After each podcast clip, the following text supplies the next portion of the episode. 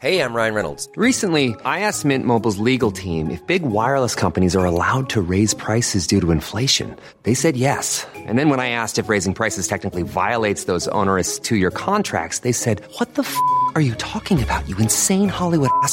So to recap, we're cutting the price of Mint Unlimited from $30 a month to just $15 a month. Give it a try at mintmobile.com slash switch. $45 upfront for three months plus taxes and fees. Promo for new customers for limited time. Unlimited more than 40 gigabytes per month. Slows. Full terms at mintmobile.com.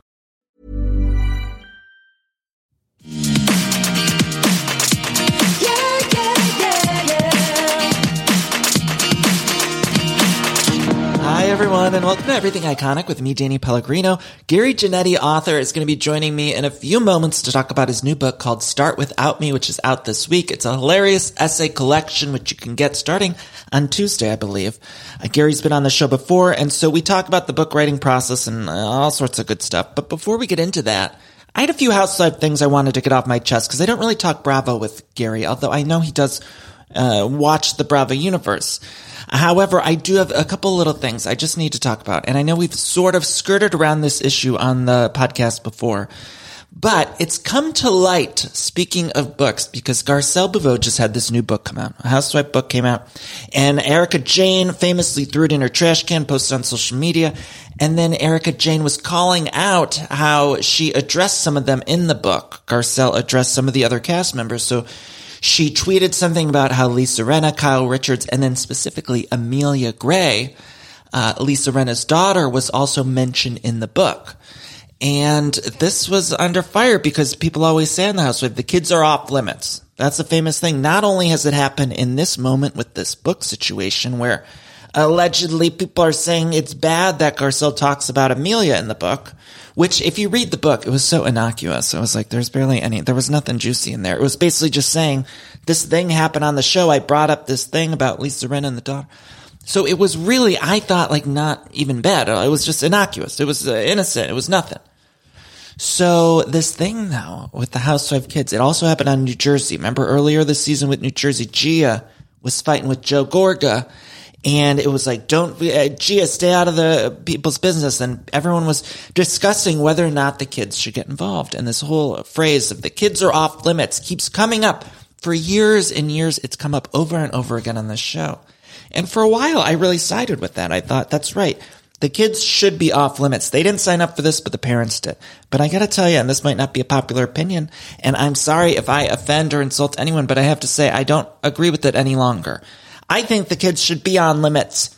Specifically, I think we need to draw the line with the confessional. That's where I'm feeling like I'm the most comfortable drawing the line. So if the kids don't want to be in the confessional and we don't see them filming the scenes, then yes, I think they totally should be off limits. Uh, specifically, I'm thinking of Brandi Glanville's earlier seasons where we never once saw the kids' faces. They were not permitted to film. Adrienne Maloof, the Maloof Hoof, she, uh, she had those kids off screen. And then, of course, Brandi Glanville brought up the way that those kids were conceived and that whole rumor or whatever came up and it was handled very oddly on the show because they had some legal stuff they had to get around. But Adrienne Maloof, she never had the kids on the show really, right? They weren't in confessionals. But now we see a lot of the kids in confessionals. So we've seen Amelia Gray on the confessional. We've seen Gia in the confessional. We've seen Shannon Beador's daughters, daughters in the confessionals. We've seen a lot of these kids miking up and getting in front of the red light. And to me, and this again might not be a popular opinion, but then that's sort of signing up for the show. It's signing a deal with the devil. And so even the parents, I think on some level should be held accountable if they sign up to be on this reality show they also should know by now because we're far enough into the evolution of the Real Housewives franchise. It's not like we're in season one, two, three, or four. These uh, uh, have been going on for decades. Orange County's in, it, in its 20th season or something like that. It's not quite 20, but it's been over a decade. So we know how this is handled. And oftentimes on every single different franchise, the kids inevitably get brought up. How the people are parenting gets brought up. So these people know what they're signing on for at this point.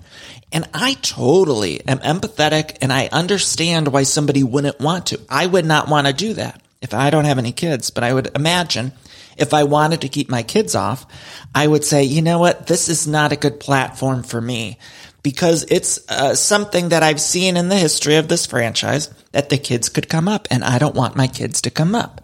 So, but when you sign on that contract, these women know by now. Whether or not it says it explicit, explicitly in the contract is another story. We've seen it time and time again, so they know that going in. Secondly, there's a difference when somebody is filming a confessional, right? It's different than when you just see the kid in the background. I'm thinking of New Jersey. I, I think, I don't think Jackie's kids have filmed confessionals. I don't even think Dolores, we've seen from Frank Jr. and we've seen the Dolores's other daughter uh, film a little bit, but they haven't. I don't think they they've been in confessionals. I could be wrong. Correct me. They haven't gotten in the drama thus far, though. But when I think you step in front of that and sit down for a confessional, and when you're over 18, I of course think rules are a little bit different when you're under 18. But when you're over 18, as Amelia Rinna's daughter is, and you're in a confessional and you're having storylines on this show, and we're seeing your career on this show even. I mean, some of these people, uh, uh, Gia, I think had the sweatshirt line. We saw the photo shoot for the sweatshirt line. Amelia and Delilah on Real Houses of Beverly Hills. We've seen their modeling careers. So we've seen their careers, which they benefit from having on the show. And so I just think we need to rewrite those rules because I'm, I just feel like it's, uh, okay, it's enough is enough. I feel like the Taylor Armstrong, enough. Enough! Enough. Enough. Everybody keeps saying this, and I'm thinking, well, if they're over 18 and they're voluntarily filming, they don't have to film. And uh, quite frankly, if they are so dead set against it and they don't want their parent filming, then the parents shouldn't sign up for the show. I'm sorry then don't do the reality show that we know what the rules are of this franchise. So if you're signing up to be on this reality show, you know that your family is going to be a part of it. And if you don't want your family to be a part of it, you could do what Brandi Glanville did in those early seasons, which is have them nowhere near uh, the filming. And unfortunately, I remember Brandi Glanville used to always say in interviews, we didn't get to see the motherly side of her, right? We only saw kind of the villainous confrontational side Whereas when the women do have their kids on the show, often we get a more three dimensional portrayal because we get to see even someone like, I don't know, Ramona or Vicki Gunvalson, they, they get a little softer, I think, when you see them mothering. Maybe not Ramona, but I don't know if I've ever seen Ramona and Avery and thought, oh, Ramona seems soft. But I think Vicki Gunvalson is a great example of that with Brianna on the Real Houses of Orange County. Whenever I used to see Brianna, I always thought Vicki seemed so much more normal and healthy and wonderful and all the good qualities versus when we just see the women confrontationally like we do a Brandi Glanville, then we don't get to see the softer mothering side. So I think that should be a choice that these women have when they sign up for the show. And I just feel like we need to retire the phrase, uh, the kids are off limits or the kids didn't sign up for this. You're right. You signed up for it for the kids. You signed that deal with the devil. And unfortunately, that's part of it because we can't keep using the excuse of like, oh, they didn't sign up for it. They didn't know what they were getting themselves into. Well, guess what? You did when you signed up for it and you knew that the kids would, would be a part of it. Or you could keep them off, in which case you're more likely to get demoted. And I think that's often why these housewives do show so much of their children because they know that if they don't, they're more likely to just be a friend of, right? They're more likely to just be a side cast member, not a main character. So they want their families and their kids to film. But that's the, it's the, what's the um, balance? It's the scales. It's the how we balance. It's the karma. It's the everything. And so we can all play stupid and we can all pretend that these people don't know that their kids, what they're getting into with their kids when they sign the contract to be on the real houses of whatever city. But they know. And if you are pretending they don't, then you're kidding yourselves. And again, what Garcelle said in the book, uh, I don't think she needed to say anything about that. I mean, it was like so innocent though, and it was just something that happened on the show they all signed up for. But I just want to point out it's not the same, and uh, it's not the same. It's not the same. So look, read the book. I don't think she trashed anyone, but I do think that even if she did, if the kid, which I believe, correct me if I'm wrong, I could be wrong, but I believe Amelia specifically in this instance. And I feel bad. That sucks. Like, I, am sure Amelia is like, oh, fuck, I don't want to be in this fucking book. I get that. But when you're filming and you're in a confessional, which I still believe, I don't know this to be true, but I'm pretty certain that if you're filming a confessional on one of these shows, that you do, you would have to get paid. I can't imagine they just can't pay you. I know that's been something that's been argued back and forth forever, but I believe that they can't just have you come in and film in a studio. Legally, for insurance reasons, I would imagine that you would have to get some sort of payment stipend to film a confessional. So in which case you're filming and you sign up for it. You sign up for it. And yeah, it does suck. And I, I don't think Garcelle should have said anything about Amelia on uh, Devil's Advocate, I think there was no point because none of it was even that interesting or important. And it is a young woman that is not one of the main cast members. However, what Garcelle was, what she said was innocent. And again, it's what we, it's what these women are signing up for. So let's all stop pretending. So that's number one. Uh, number two, the other thing, just quickly, quickly, and then we're going to get to Gary because I don't mean to rant like this. I just had some things I got to get off my chest. Uh, you know, I, and I don't like to skew negative, right? Like I don't want to sit on this microphone. I like to talk about all the things that I do love, which I gotta say, I think Jersey's have an amazing season. Beverly Hills is coming up. Oh, I'm so excited. Atlanta, I feel like we're going to be renewed, refreshed, rejuvenated. We got Sheree back for a second time. So excited about where we're at in this Bravo universe. But the other thing I do want to complain about is the other thing I want to bitch about is the men on The Real Housewives of New Jersey, which they've been filming lots of scenes. We always get them. I just was saying, I think last week on the show, I imagine that they've filmed some sort of pilot or something with the men. I would picture the amount of scenes we get with the men on The Real House of New Jersey. We'd be a fool to think that they haven't at least explored the idea of a male centric spinoff. Now, the thing that really I think upsets me about it, and we, I, I mentioned on the show that I don't like seeing those scenes so much, because they give them, uh, us a lot of those scenes. It feels like every episode we're getting very extended sequences with those men. And I was trying to think like, why does it bug me? Why am I bothered by it? And the men on New Jersey, they have a little bit of drama, but it's always brushed off very quickly. And we have a good laugh, right? We have a good laugh when we find out that the men get over the drama so quickly. We all say, Oh my God, that's so like the men, right? There was that fight between Bill and uh, Jackie's husband, Evan, the hot husband. Uh, and so we got a text message saying that they moved past it really quickly. It was just a quick little emoji and then they moved past their argument. We all had a good laugh about how quickly those men move on from the drama. And I think, and I think that what bothers me about it is like I signed up to watch these women and it's so rare on television to have these women of a certain age portrayed. And we always talk about how we get to see these women dating and starting businesses and dealing with death, divorces, friendships uh, businesses, all sorts of mothering, parenting, uh, being daughters to their mothers. We get to see all these wonderful, beautiful facets of women over 40, over 50, over 60 sometimes. And it's something we don't see uh, on the outskirts of TV. We don't see in the scripted world that much representation for older women. And so I think what bugs me is then we have these men who get to come on this show then, and they get to be all easy breezy beautiful easy breezy, beautiful, moving past the drama. And they just get to be funny and light and everything. And then the women are coming across as like the women are fighting again. And I love the fighting. We all love the drama is what a lot of people tune into these shows for. But it's like sometimes I like when the women get to be the easy breezy, beautiful, dramatic free moments of these episodes. But on Jersey, I think what's frustrating me is that it seems like we're getting more of those moments from the men and it's like the men get to come across as so great. And then the women are coming across as just fighting all the time. And I'm getting like defensive on behalf of this franchise. Cause I always hear people complain about these shows and say, what do you like about Housewives? It's just these women fighting. It's bad representation. It's misogynistic. All these things. And my argument is always, well, we see all facets of them. But usually it's those dramatic moments. It's the table flips. It's the hair and everything.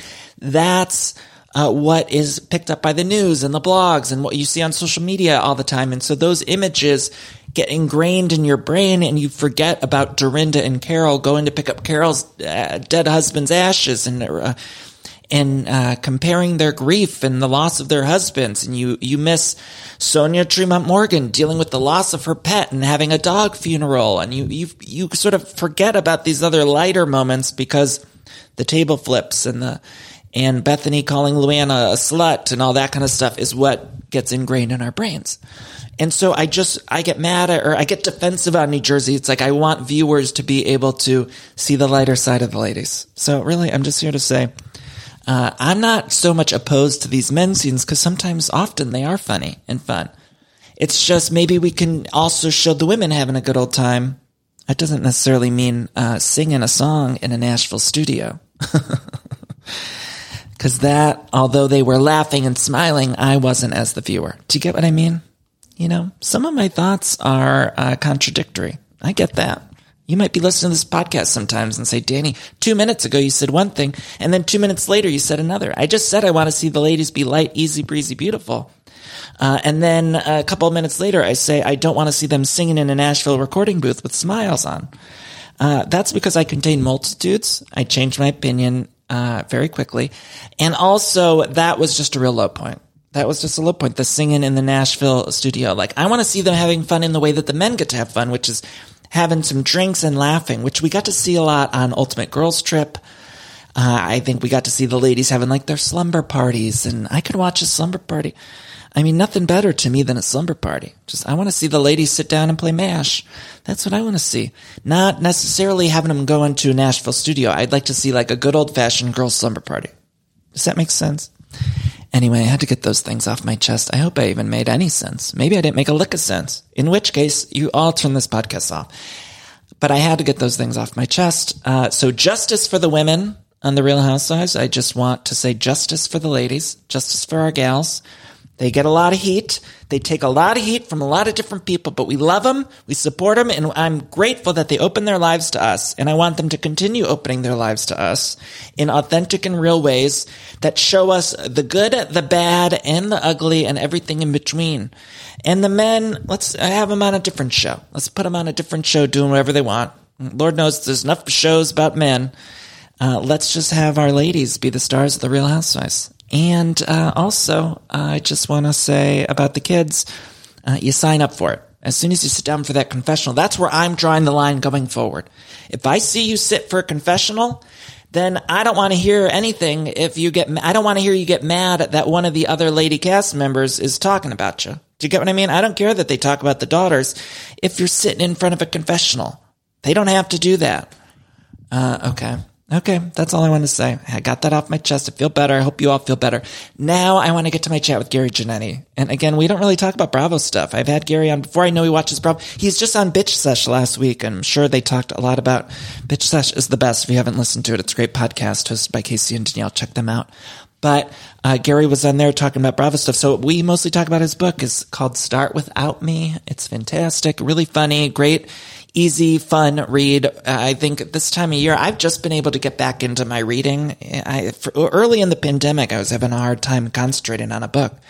And uh, the past year or so, I've been able to really uh, get into my reading again. And it was just a really pleasant read, as was his first book. This is the second one, but uh, he is great. So check out my interview with Gary Janetti. I will try to post this on the YouTube channel, which is youtube.com slash Danny Pellegrino and the number one. Uh, go like, subscribe, comment, all that good stuff. Follow me on social media at Danny Pellegrino. Get my book. It's called How Do I Unremember This? I have a special contest thing, not contest, but um, a special offer. So follow me on social media. I'll be posting about it this week. I'm teaming up with a, a really cool company to do something fun. Uh, so I will announce it on my Instagram this early this week. So hopefully. So uh, get my book. I love you all so much for listening. Thank you to ACAST. We'll be back later this week with our recaps. But for now, please enjoy my chat with Gary Janetti, author of Start Without Me. This show is sponsored by BetterHelp.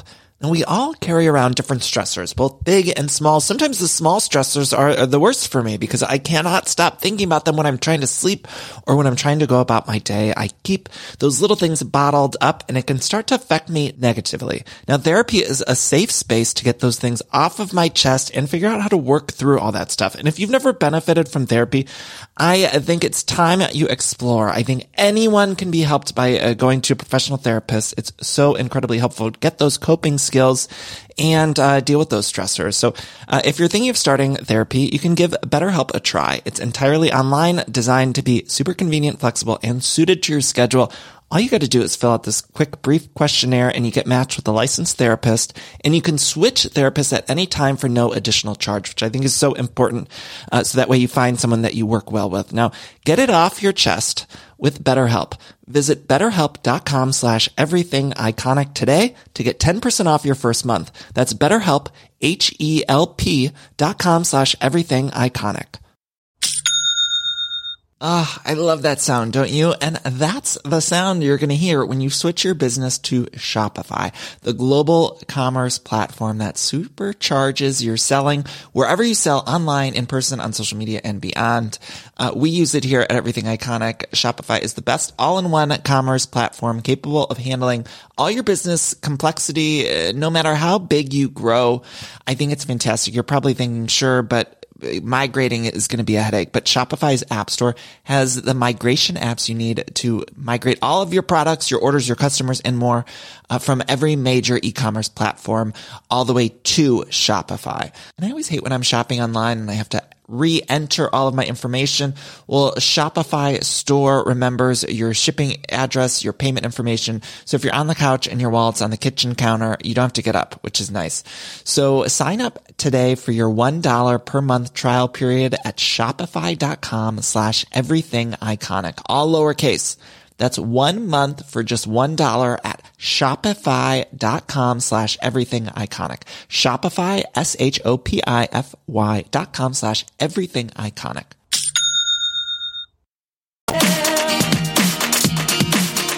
Gary Janetti, the New York Times bestselling author, he's got a new book out called Start Without Me. I'll be there in a minute, which is so funny. Uh, Gary, first of all, how are you doing today?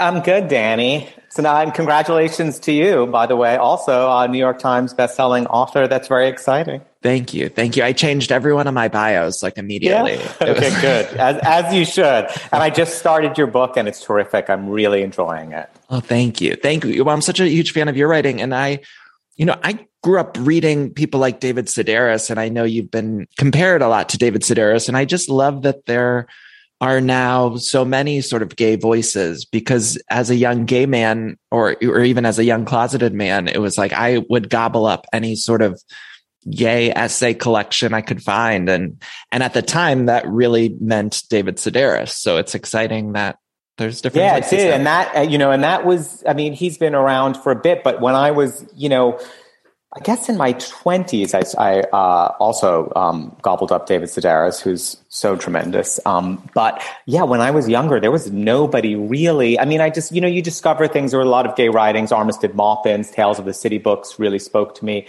But again, yeah, in my 20s, I kind of found that. So yeah, when you're a teenager, when I was a teenager, I should say, yeah, there was nothing that I knew yeah. of, certainly, that I had access to.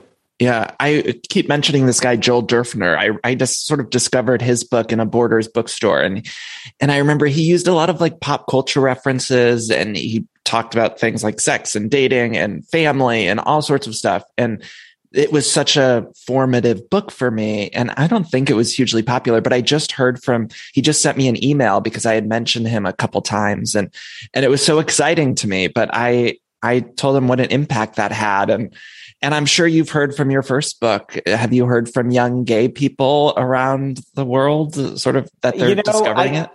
I did hear from people, which is nice, as you, I'm sure, are starting to hear and will continue to hear. You know, I, I did. And sometimes you're not sure because um, I'm coming at it, you know, from a person who's in his 50s.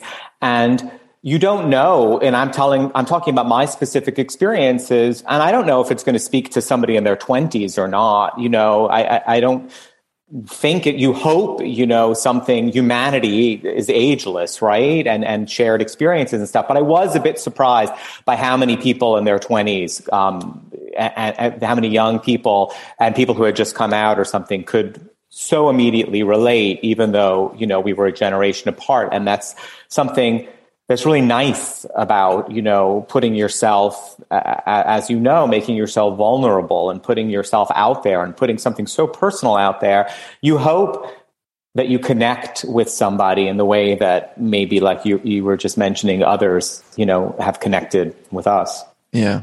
Uh, Gary, I want to talk more about the book, but before I do, I got to dive into a credit on your resume that I'm yes. very fascinated by. Um, it's the Bette Midler sitcom. I Didn't just, we talk about this last time? We did, I but I like think did we did. talk about okay. it? Because I just re I just posted a clip from it But I didn't know that you also acted in it. I think we I talked did. about how you wrote on it. I did. I was in two episodes of it. Okay, but so I, is there? I played a flight attendant. I, I guess sort of specifically, were you on it from the beginning, writing Yes. on it? Okay. Yeah. So I guess my sort of specific question, since we did already touch on it on your last thing. The only person, by the way, who's ever asked me, and it was over 12 years. So I guess we can revisit it now a few years later. Yes, Danny. this is my oral history on the Bette Midler sitcom. Um, but I want to know the Lindsay Lohan of it all because she was cast in the pilot. She was in the pilot. And there's kind of people speculate of why she wasn't in the rest of the. Oh, it's a really, season. it's a really simple. Is it boring? uh, no, it's not boring. The show was originally supposed to um, shoot in New York, and then they and changed it to L.A. So the pilot was shot in New York. Oh no, it was shot in L.A., but they were going to film the series in New York. But when it changed to coming to L.A., Lindsay couldn't come because at the time, because of family things and stuff and her situation with her family, she couldn't leave and, and move to LA. And, and she was cast to, you know, the reason why she did it was because the show was being filmed in New York. So once they made the change to move, I actually thought I was very bummed when the show didn't go to New York because the reason I took the job was because I wanted to go to New York and do the show. And Lindsay had already done uh, Freaky Friday, and you could see how tremendously talented she was, and she was great in the pilot. And I think that actually really hurt the show that she wasn't able to to continue in it. But anyway, that's that's the story of that. Anything else you want to clear up about Bette, Gary? About Bette, the, the show Bette? No.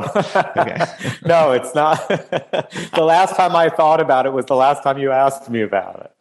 I love it. Next time, I'll think of some other questions next time you're on the show. Um, so, after your first book, did you were, did you just continuously write after the first book? Because it, it very much reads like a, at least to me, it read very much like a companion to your first book, which I also loved. Um, and I wonder, did you take sort of a writing break, or did you keep writing? How did the I did process take a, go I did take a break. Yeah, I, I took a break for a bit. Um, and then I kind of focused on and I was writing um, The Prince, the animated uh, show that I did about the royal family. And then, kind of, then while I was doing that, I started um, this book. Yeah. And what did you what did you learn from the first book? Did you kind of was there any lessons you learned going into this one from that first one? Does that make sense? Yeah, no, it, it kind of does. Do you know, I think I was, I allowed myself to not worry about if something was funny or not. Mm. You know, I allowed myself to write things that, you know, weren't funny. Uh, because I, I think I was more focused on it maybe in the first book until the last essay. Like everything just has to be really funny, funny. Um, and I kind of gave myself a little bit of a break and said, you know what, this is what I want to write about. And hopefully, you know, you earn with the audience um, that kind of um, you know relationship, whether where where they will go with you. You know, you've kind of earned that a, a bit, and then they'll go someplace maybe a little bit more um, serious. Yeah. Uh, what other essay collections do you like reading? I mean, I, I'm in the middle of a, a Delia Ephron book that um, her last essay collection, and and there's obviously so many that I like, but I'm curious, which ones do you pick up? I love, um, well, David Sedaris, I, I love, obviously, but um, Fran Lebowitz, I'm a big Mhm. fan. Um, they just, uh, I think, re released it. She hasn't written anything new, a, a book of essays. Have you read her? I uh, yes, uh, yeah. Um, I think individual essays. I don't know that I've read Yeah. a Uh, book the, collection. the Fran Lebowitz reader, I think, is like all of her essays Okay. together. And she, I mean, she's brilliant. I also love, um, have you read David Rakoff? I've heard, I have it in my Goodreads collection. Yeah, you know, he's since um, sadly passed away, and uh, he's brilliant. He's so funny. You know, his his essays are, yeah, they're really also um, a gay man of about the same age as, as David Sedaris. He would be, I guess, now. Um, but his essays I love. Um, Yeah. They're terrific. Yeah. Is there anybody else? Yeah, that I haven't read. You know, so once I started writing them, which is a couple of years now, I haven't really read any Yeah. because yeah, it's like yeah, I don't I don't want anything in my head. I, if Right. that makes sense. Yeah. I feel the same way. I just started picking some uh, new stuff up, but I needed a little breather. Um, Yeah. and I couldn't. I think even subconsciously, I do that with the podcast too. I can't listen to other podcasts because I don't even want to subconsciously sort of I know somebody's stuff. Yeah. Also, it's what you're doing too, right? All the time. So, on, and then another thing is you want to break. It's like sitcoms. I, I tend to not watch a lot of comedy and not watch a lot of sitcoms. It's not anything out of. It has to be really like okay, and I have to really kind kind of love it. But um, yeah, I, t- I tend to watch way more drama just because you know it's what you do all the time, and um, yeah. Uh, Gary, I want to ask you about a couple a couple specific essays in the book, and I don't want to give any spoilers away, but um, I loved the graduation chapter where you talk about sort of the influence or or or sort of not, what they don't prepare you for and what you're not prepared Oh, for. that, that's the, college. co- the commencement. The commencement speech. Yes, yeah. Yeah. Uh, so can you can you spoil can you spill a little bit of your thoughts on on people graduating? Share with our listeners a little bit. it was just, you know, my idea of what people should really kind of tell you about what it is after you graduate, you know, because you think you're being prepared for something. And obviously, it is not anything like the real world, you know, when you graduate. So it's just, yeah, it was just my way of like, you know, like, yeah, shit's not the way you think it's going to be. All those things, all those nights you stayed up late with your friends, like, oh my God, I'm going to do this and I'm going to do that. Yeah, like none of that ever happens. You know, it's like, I also think this is what's going to happen. It's also so important to let college kids know that your grades don't really matter in college. I feel like that's it's just a letter. Or your major. none of it matters. Like none of it really matters, you know, and obviously, but um, obviously I'm being, you know, a bit satirical, but within that, then, then it's like, but then here are other things that might be helpful to know that would have been helpful for me, you know, to know at, at the time. So yeah.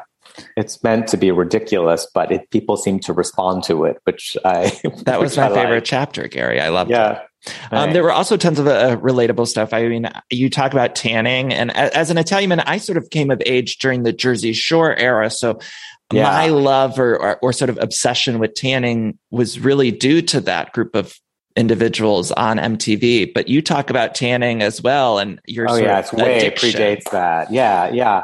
Well, also because when I are you all Italian? I'm Italian and Polish. Okay, because you're you're fair. Yeah, like I'm complete. Like uh, like so it would like I tan.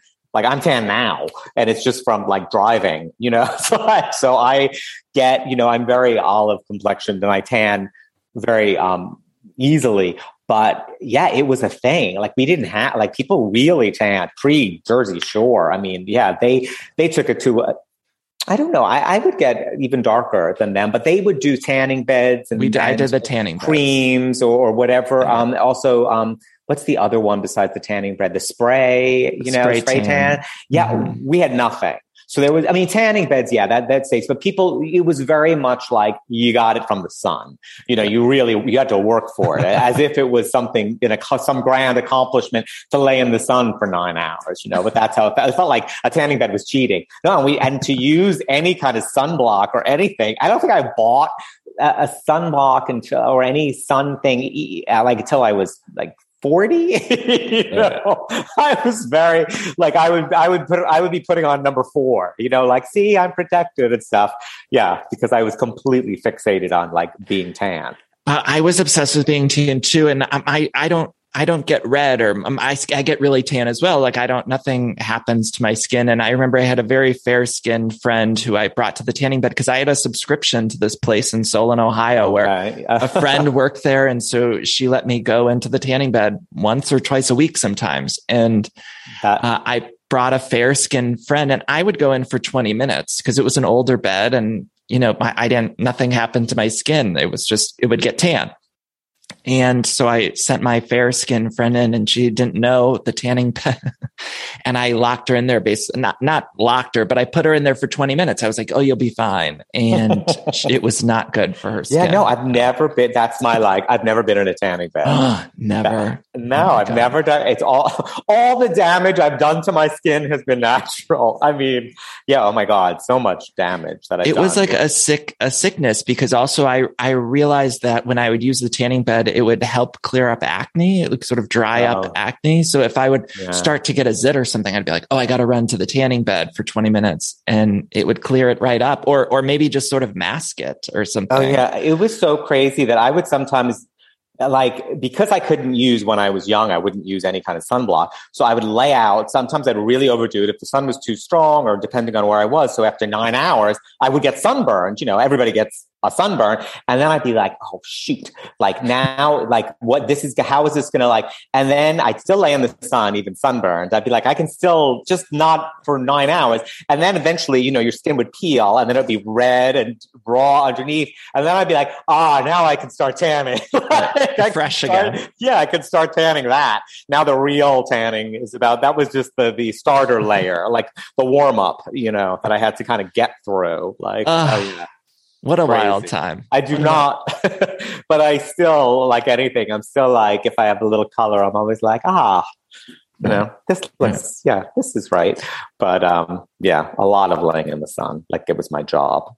Gary, you mentioned uh, sexual awakening. Specifically, you mentioned your first penis that you saw on screen was American Gigolo. And it was. I'm endlessly fascinated. First of all, that movie too. I, I remember seeing in the very early days of the internet. I remember seeing like a screen grab of it, and then I went to the local library to rent it. Which I think back now, I'm like, why was the library carrying American Gigolo? I'm not sure. It's a good library. Or letting a young teenager rent it. I'm not. I'm not clear on that. But um, I'm curious. What were your other sort of sexual awakenings at that time? Because we all sort of have the pop culture, not the personal ones, but like the ones where you were watching on television or in film, um, like the Richard Gere, which Richard Gere really was is was one of the most attractive men ever, right? Oh my God. Yeah. An American Gigolo. And he was working out. You remember, like, this was 1980. So it's like the 70s ended, like somebody flicked a switch. It was disco and bell bottoms and long hair. And suddenly it was 1980 and we heard of, and Giorgio Armani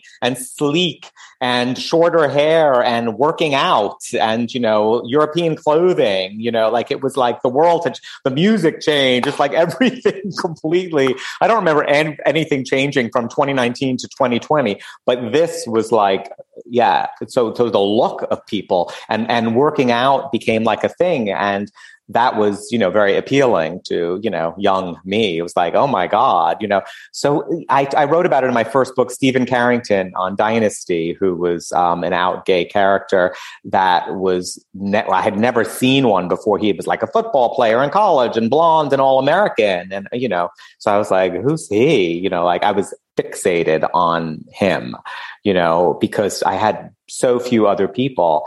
But there were always that kind of Mark Harmon was, you know, from now we know him from NCIS. Is that the show he's on all the one time? of those. One of Yeah, yeah, those. yeah, Oh my God. like he was on everything, you know, in the 70s and 80s. And he was really beautiful, you know. He was so, he was kind of, I was kind of like, oh, you know, I like him.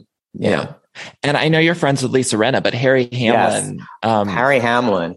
Have you ever seen Making Love? yes. Yeah. Yeah. Yeah, And it's I mean, terrific. and also what a kind of, I- it's, I hate to use the word brave, but like at the time for him to take it that role, it's was, oh, but it was completely brave. You know, I know we say it's like, oh, you're you're playing a gay man, and that's and you're straight and beautiful. But yeah, at that time, nobody, I, I nobody would take that part, and it affected it legitimately affected his career, and he was able to say i want you know recognize that this was you know a part that he wanted to play and had some and he and he brought with it like humanity and it was unapologetic and sexy and fearless you know that he kind of did that. But yeah i mean i remember at the time this the scandal you know around that movie so i'm sure there was you know this is 40 years ago can you imagine what was coming at him from his as a young man as his representatives you'll never work again why would you do this you have every you know like everything was designed to be fearful of it and Yeah. um yeah so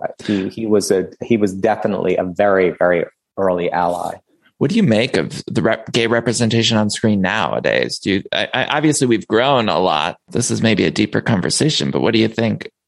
The, it's extraordinary the kind of you know the sea change and what has happened you know certainly even in the last um in the last 20 years from when i first started writing for tv you know i was always trying to find out because i was always out um once i moved to la before you know I've, I've been out since i'm 20 and um and i never you know, even pretended I was anything other than I was because also, you know, I'm very, it's very obvious what I am. like it wasn't like I would, I, I couldn't push myself back down once I, once I came out, there was no going back. And I wanted to find a way, even in the early shows that I worked on, you know, like ah, how do I how do I bring my sensibility to this? Like what's my way in? How do how do I, you know? And then when I would write pilots, I was always writing gay characters or finding a way to to do and it was, you know, it was not met with open arms by any measure. You know, it was like always like I had to kind of like put it in like a Trojan horse, you know, find a way to kind of you know, be myself and get out what I wanted to say. And if it would, sometimes it was through other characters on the show. Sometimes I was able to write gay characters, but it wasn't, it certainly was not embraced. And, and I had to always be very kind of um, thoughtful about how I was going to do it. Yeah. You know, I, I, write scripted stuff too. And you hear a lot like, oh, well, we already have this gay project. We already have one gay project. And it's like, well, you have 15 other not gay projects, yeah. but it's like suddenly your one is filled. So it still seems, I'm just learning that it still seems maybe not great, but it's much better yeah, than I'm sure it was. I haven't experienced that. So, but I would just say don't try to change anything for what it is. And this is a general note for you know everyone don't try to change anything that you want to do because you think it's it's going to be if you do it this way then it will move forward Mm. You know, if I if I change this, then I'll get it done. Then I'll get it produced. Then I'll get it on the air. Then I'll get it sold. Then I'll do anything. Your your best chance always is just to always do exactly what you want to do and what you feel passionately about. Because mm. anything is going to be a torturous uphill battle to get anything done and, and produced and out in the world. And if you don't feel excited about it, it will collapse uh, or it will be mediocre. You know, it doesn't have, and you'll just forget what it is along the way. But it's very easy to get sucked in at some point and be like, oh, I wanted to do this, but they already have that. So what if I yeah. switch this and this and this? And now it's a different thing that they don't have and it fills that slot. So I'll do that. And, but nobody ever knows what they want. It changes yeah. daily. It's, it becomes a dog chasing its tail. You start to do that. Like, I'll do this, what I want. Suddenly, a few months later, that person's gone and a new person's there who wants what you had originally, you know? So you, you always just have to stick to what it is you want to do. That's such great advice. I feel like I needed that advice in this yeah, moment. always so thank you. Do, it. You're you. welcome. And, and, by the way, I give it to myself, you know, more than once. I remind, you know, you remind yourself of things.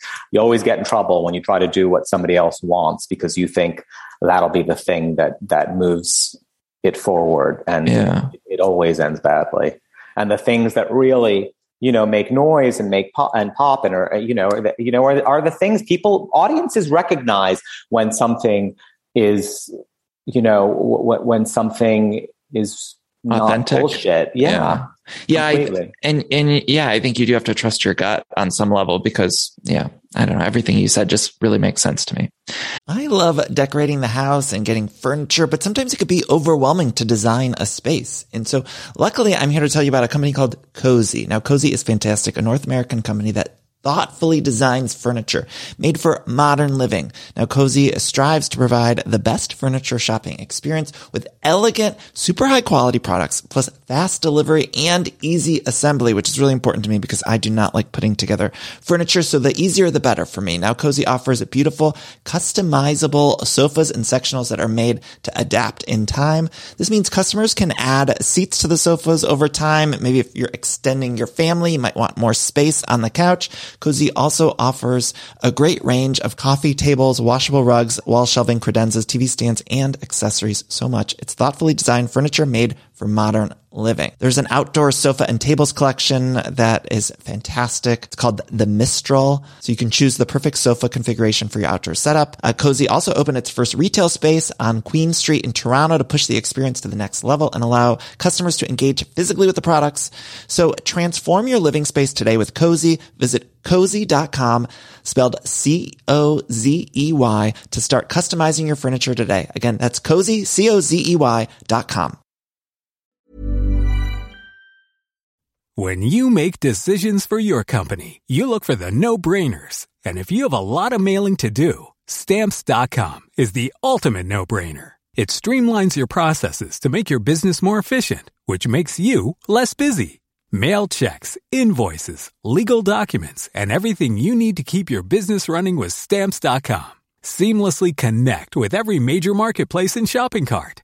Schedule package pickups and see your cheapest and fastest shipping options from different carriers with rates up to 89% off USPS and UPS rates. And with the Stamps.com mobile app, you can take care of mailing and shipping wherever you are. Make the same no-brainer decision as over 1 million other businesses with Stamps.com. Sign up with Code PROGRAM for a four-week trial, plus free postage and a free digital scale. No long-term commitments or contracts. That's Stamps.com. Code PROGRAM. Uh, thank you. Gary, what's next? Is there going to be more of the, are you doing more of the Prince? Will you do no more of another the? Prince. Okay. yeah, the Prince is the Prince done. is done. Yes, still on HBO Max, but there won't be a second season. And um, yeah, now, right now I'm just kind of focusing on the book. You know, Yeah. um, yeah, I'm just going to kind of focus on the book, and then after that, um, after that's out in the world, um, I'll, see what's next. are we going to be we want more we want books from you for, forever you're going to keep doing books right Well, as you know, they're very hard to do. I know, I now, like, but, are they but you'll do another one right i'm just we're- Uh, probably, probably. It's hard to think of. Uh, uh, yeah, I mean, will you do another one? yeah i want to yeah i'm Okay, i'm good. trying to make that All happen right, good. so hopefully Okay. All right. uh gary anything else you want to say about your book it's so funny and and it's perfect for right now. I, I feel like we all need to check out a little bit. I keep saying that we all need to let the air out of our tires a little bit because everyone's got so much pent up everything.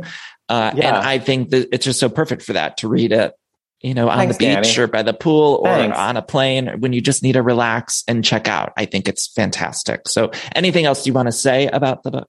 and I just hope you know it somehow connects with people. You know, I was a I had I was a very lonely kid for a very long amount of time, and um, you know, so it, that kind of thing still stays a bit alive. I think in a in a good way. So.